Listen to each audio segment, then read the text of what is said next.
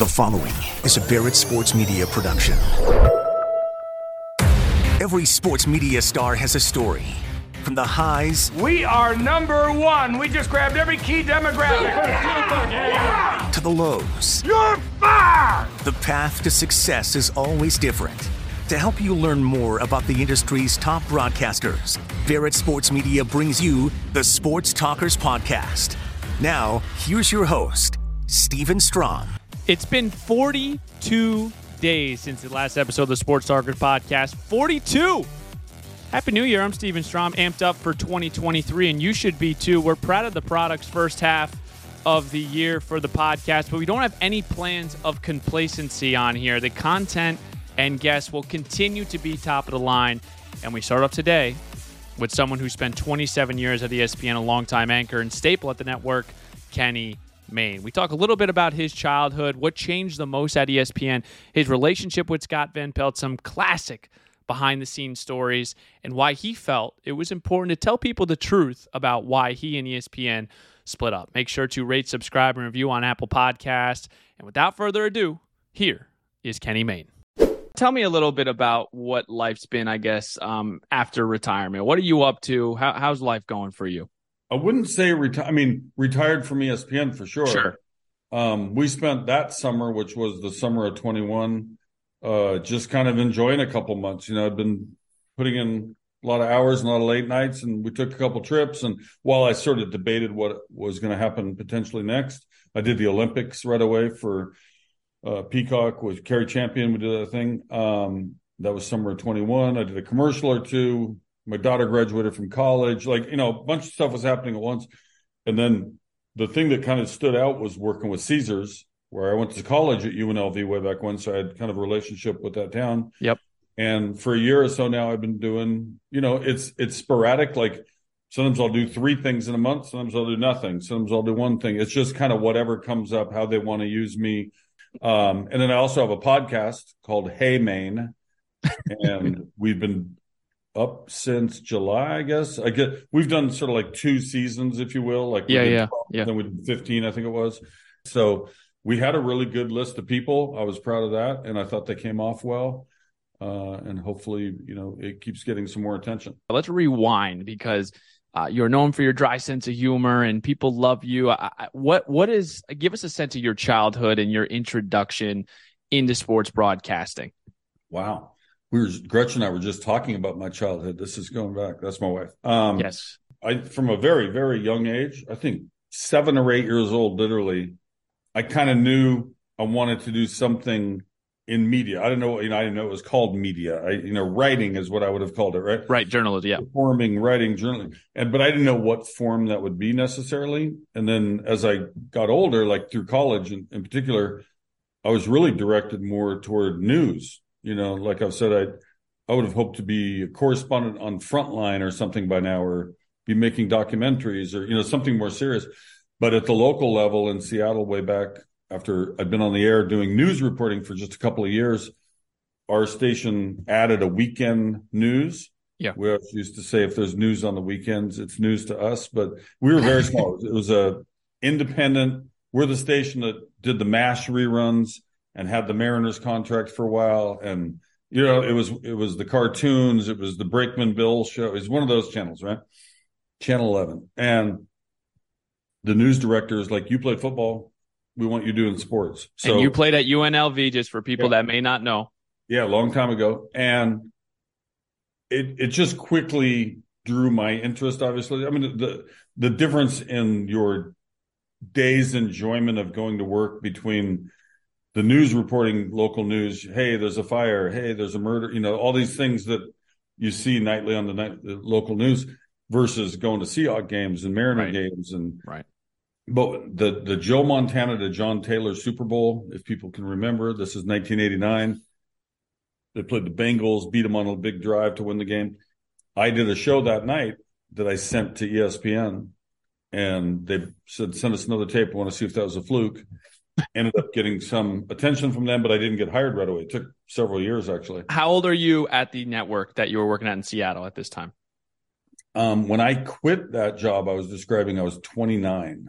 So it took, I went a really weird path. I, for starters, going backwards, the kid who played ahead of me at UNLV, Sam King, led the nation in passing yards, got offered to go to the Seahawks. He turned him down. He was going to do something else. My coach said, Hey, you should look at the guy that was behind him. That was me. I went up and threw for them, signed a contract, but failed the physical for my ankle, which I'd broken the year before. But I got a TV job like three minutes later, basically. I came home upset about what had happened, never got a chance to try it, even though I didn't think I was going to be Joe Montana, you know, yeah. trying to hang around for That's amazing, though. But I called on a newspaper advertisement. This is how you found jobs back in my day, looking for ambitious, you know, college graduate, blah, blah, blah. So I get this job at this little station. What was it called? KSTW. I was, they didn't have a title for me, but I would be what would be called today a production assistant, a PA. Sure. I would make phone calls, following up on story, you know, just kind of do whatever they need me to do. Most people come out of college if they think they're going to be on TV, whether it's sports news, whatever. They might get a job. They might get lucky and get on the air right away. But if so, it's going to be pretty small time. You know, it's going to be community access in Fargo, North Dakota or somewhere, right? You know, you're not jump, you're not starting out in Seattle. You're not starting out in right. San Francisco, whatever. I was lucky that I started out there, but it took me a couple years to get the chance to do that. So I, I was in the background, then I did some producing. I wrote the national stories for the right for the anchors. I remember my junior college coach. I've never forgotten his advice about.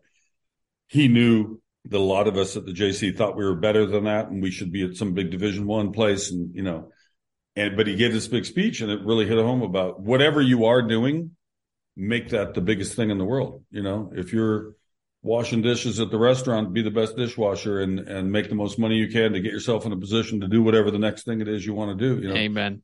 And so I I think I took that to heart. Like I was like, you know, it was kind of he was kind of like telling us, don't think you're bigger than this place because you're not because you are here. if you were bigger already, you'd be elsewhere, right? Yep. So so make the most of whatever. Check your ego at the door. Mm-hmm. Yeah. So eventually I got on, you know, doing the news stuff. Then I moved to the sports and I was doing news and sports somehow I left that job on kind of short notice and I went through several years. What's with the smirk? Just it's too long a story. I just Yeah, okay, okay. what had happened was I'd been interviewed by ESPN. So definitely I was kind of like, oh, they like, you know, I probably thought a little more of myself at the time. And just didn't like the way some of the things were being handled at that station. And thought I'd just venture out and see what else was out there. And I I wasn't in the same position to do that then as I was a year and a half ago when I did that sure. leaving ESPN, obviously. Um, but you know, ultimately it worked out. So it just took a while. Uh, for good or bad, I guess. What has changed the most about anchoring at ESPN? Mm, honestly, I think everybody's a little bit better because everybody kind of knows how to do it more efficiently, right? Like as an example, the last show of the night always, you know, it's the one that re-airs overnight and in the mornings. We used to take forever to what we would call fix the show. Like if there was a typographical error on the screen, or if the anchor missed up a name or a stat was wrong, you had to go back. We got to clean that up because we had all everybody's listening as you're doing the highlight, and they're like, "No, no, no, that's not his name," or "Oh no, he had 20 rebounds, not 19," or whatever the case, right? So you have to clean up the show to make it okay to re-air mm without a mistake, right? And it's one thing to stutter or stumble and get through it. Then you're like, whatever, I'll live with that. That's human. But you don't want to be wrong as far as an error of fact. But it used to take us just endless amount of times to get through the process of fixing to be able to finally go home. And, you know, I, you know, p- people start getting irritable and, you know. Yeah. You have any, real quick, you have any classic stories where so you kept screwing up or someone, it just um, took well, way the, longer? The best one is the fictional version of it. When we did the show Mayne Street, which was our little situation comedy, Scott Van Pelt and I did a version of what I was just describing called Fixes. If you look up my name and the word Fixes, you can see it. And we show me failing and failing, and Scott's getting angry with me, and he's talking about the dissolution of his marriage, and you know, on and on and on. And it was pretty close to real life. I mean, stuff like that did happen. There'd be a night where one of us just couldn't get that thing out. You just, for whatever reason, you couldn't say the name right, or you couldn't. Then you start getting into like giggling fest with Linda Cohn, where she keeps cackling. Okay, do it again. Here we go. We're going to get, you know. So those things really did play out in real life. You didn't really need a fictional account of it. We should have been taping the real thing. It would have been better even. Um, but yeah, mostly everybody tries to bond and get through it. But as time went on and the technology got, got better, we could fix during a show. Say, say I screwed up. Steph Curry had 42 points and I said 41 or whatever the case, right? They would say, just say 41. I was like, what? Just say 41, 41. And they'd take that 41 and digitally put it where it belongs and take out the 42. And they would do that during the three and a half minute commercial break in the A's or the B's. Wow. Um, you mentioned SVP. Uh, can you talk about your relationship with Scott Van Pelt and, and why it was so special for you guys? Yeah, no, I mean, he remains a good friend. We, I remember meeting him. I think I knew who he was. I didn't, you know, you don't watch, you're doing your own job and you don't have time to watch everybody else, but I knew who he was from the Golf Channel and he came in for his interview and then they brought him on and you know we did a, a, show or two together here and there. We weren't that constant but you know we were very like-minded kind of looked at life and sports i think the same way. Um, but i'd say where we got closer was during the golf for a long time. I can't remember how many years. I did the us open and tpc sawgrass every year. And i would go down there with scott and andy north and the whole gang and they'd have me do my dumb little side stories and then show up and be like on a live shot, introduce the story, have some talk back, and just being around each other. You know, sometimes renting the same house together or staying in the same hotel together, and you mm-hmm. know, just uh, off the field stuff, if you will. You know, that drew us closer. And then when he got his own thing going, I was a contributor to that as well. And he, I would say that show more than any show kind of changed the landscape with regard to admitting people like to have action on games. You know, it was this dirty secret, even though everybody knew. Everyone even knew. like fantasy football, people mostly right. don't play fantasy football for fun. Usually, you put in five dollars or twenty or a hundred whatever people's bet is. And ESPN and CBS and the others were running these big websites to administer fantasy right. football leagues, right? Right. So you could argue they were already running some of the biggest gambling websites in the world. it just wasn't called that, right? It was just fantasy football. And then they started dropping in bad beats of the night and right in your face. Let's open. One of the best oh, segments on TV. Yeah. No, it's and it's very funny too because we can all laugh about our our lucky wins or our tough loss. You know, people who like to you know throw something on games now and then, and they they made it a very real thing. You know, can you believe Arkansas State had the ball at you know, one? All they had to do was kneel. Instead, they handed off. The guy fumbled and they returned. yep. Know. I think it added entertainment and it was also just it's it's not telling everybody to go out and have action. Same thing with what I'm doing. People are already doing it. We're just kind of making it more legal and easier and accessible, you know. Just curious for younger broadcasters that are listening to this, what are the similar traits that you see from the most successful broadcasters? That could be anchoring, that could be play by play, that could be whoever. What is that overarching characteristic that you see? I think, I mean, it's cliche sort of, but just the perseverance and the hard work, you know, you, you can't take it for granted once you get into whatever position it is you're doing. You can't get lazy. I know my worst shows were the ones where I probably got lazy that day. I came in a little tired and I, my heart wasn't into it like it should be. That was pretty rare, but I, I, I, you can usually look back, whether it's sports games where you didn't prepare for the other team, you didn't know what they were running. So in the same way, whatever your job is, we're talking media here, but any job, you come into it kind of like with the wider base of knowledge and more prepared. At, don't feel dumb to ask questions. I leaned on the researchers all the time. We'd be 10 seconds from coming back from, how do you say so and so's name? Kriva Krazov. All right. And then you just, Kriva Krazov. You know. So it's okay not to know everything, but seeking, you know, more knowledge and, and, and having kind of a wider base of knowledge is always beneficial.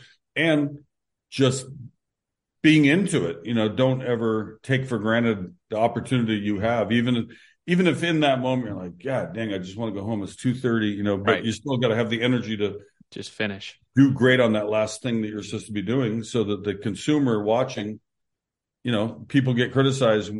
You see it all the time on Twitter. Can you believe that's the effort level so and so put into something, or you know, people do make mistakes, and I think that's one thing I'm pretty forgiving of. I certainly, you know, made my share of them, and I wouldn't kill some PA for giving me a bad shot. She's like, whatever, do better next time, you know, or make my fallback position is always just to make fun of both me, the situation, our failure. Right. I think that's more real and more honest than glossing over something and pretending something bad didn't.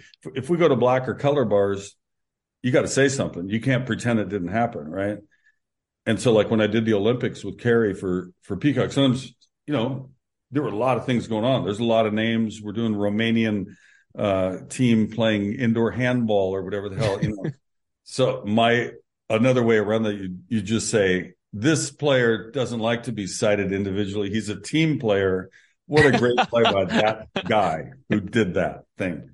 You know, there's always That's a amazing. way. And so, like with hockey, which is probably my worst sport. Not that I I like hockey. I love going to the Kraken games in Seattle, but it's not in my blood, right? I didn't grow up playing it. I didn't focus on it. It's just something I had to kind of like get through it and don't screw it up.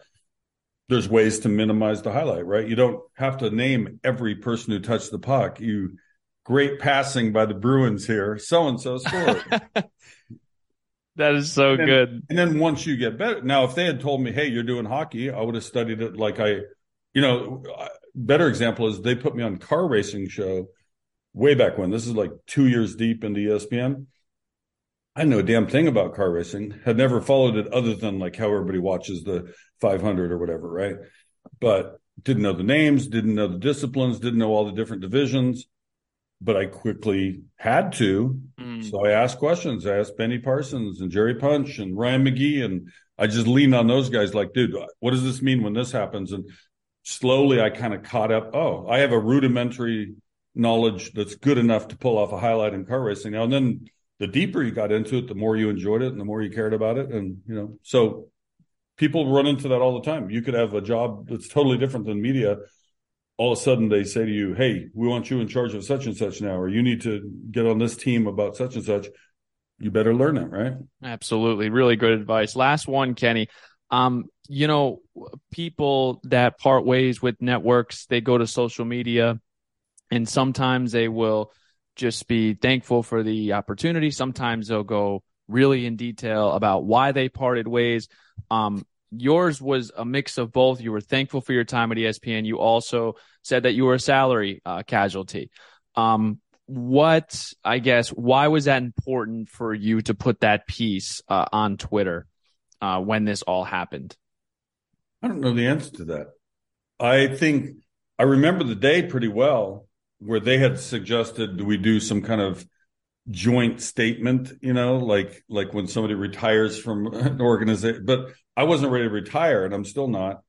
So I didn't want to say I am retiring from. It's like no, I'm not. I'm going to try to get another job in about a week or a day. In fact, the NBC thing came literally that same day.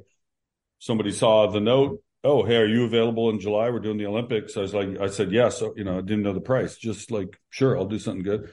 Um, I think it was just the way I wrote it. It wasn't it wasn't to get back anybody or making a big declaration of it. It was more people would probably some people anyway might want to know why are you quitting and i just kind of told the truth it just i was a salary cap casualty it's and i don't i've never said a bad word at least i don't think i have like their decision their i appreciated the opportunity the whole time and all the experiences and where it got me and so forth they made a decision which is their right to do, to sort of minimize whatever they thought my value was. And I decided to, like in gambling parlance, I went to play the over. Like they set a number on me.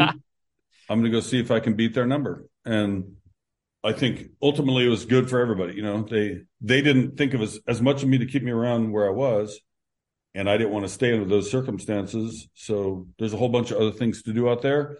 I certainly haven't I don't think that I've exhausted the doing of what it is I still want to do.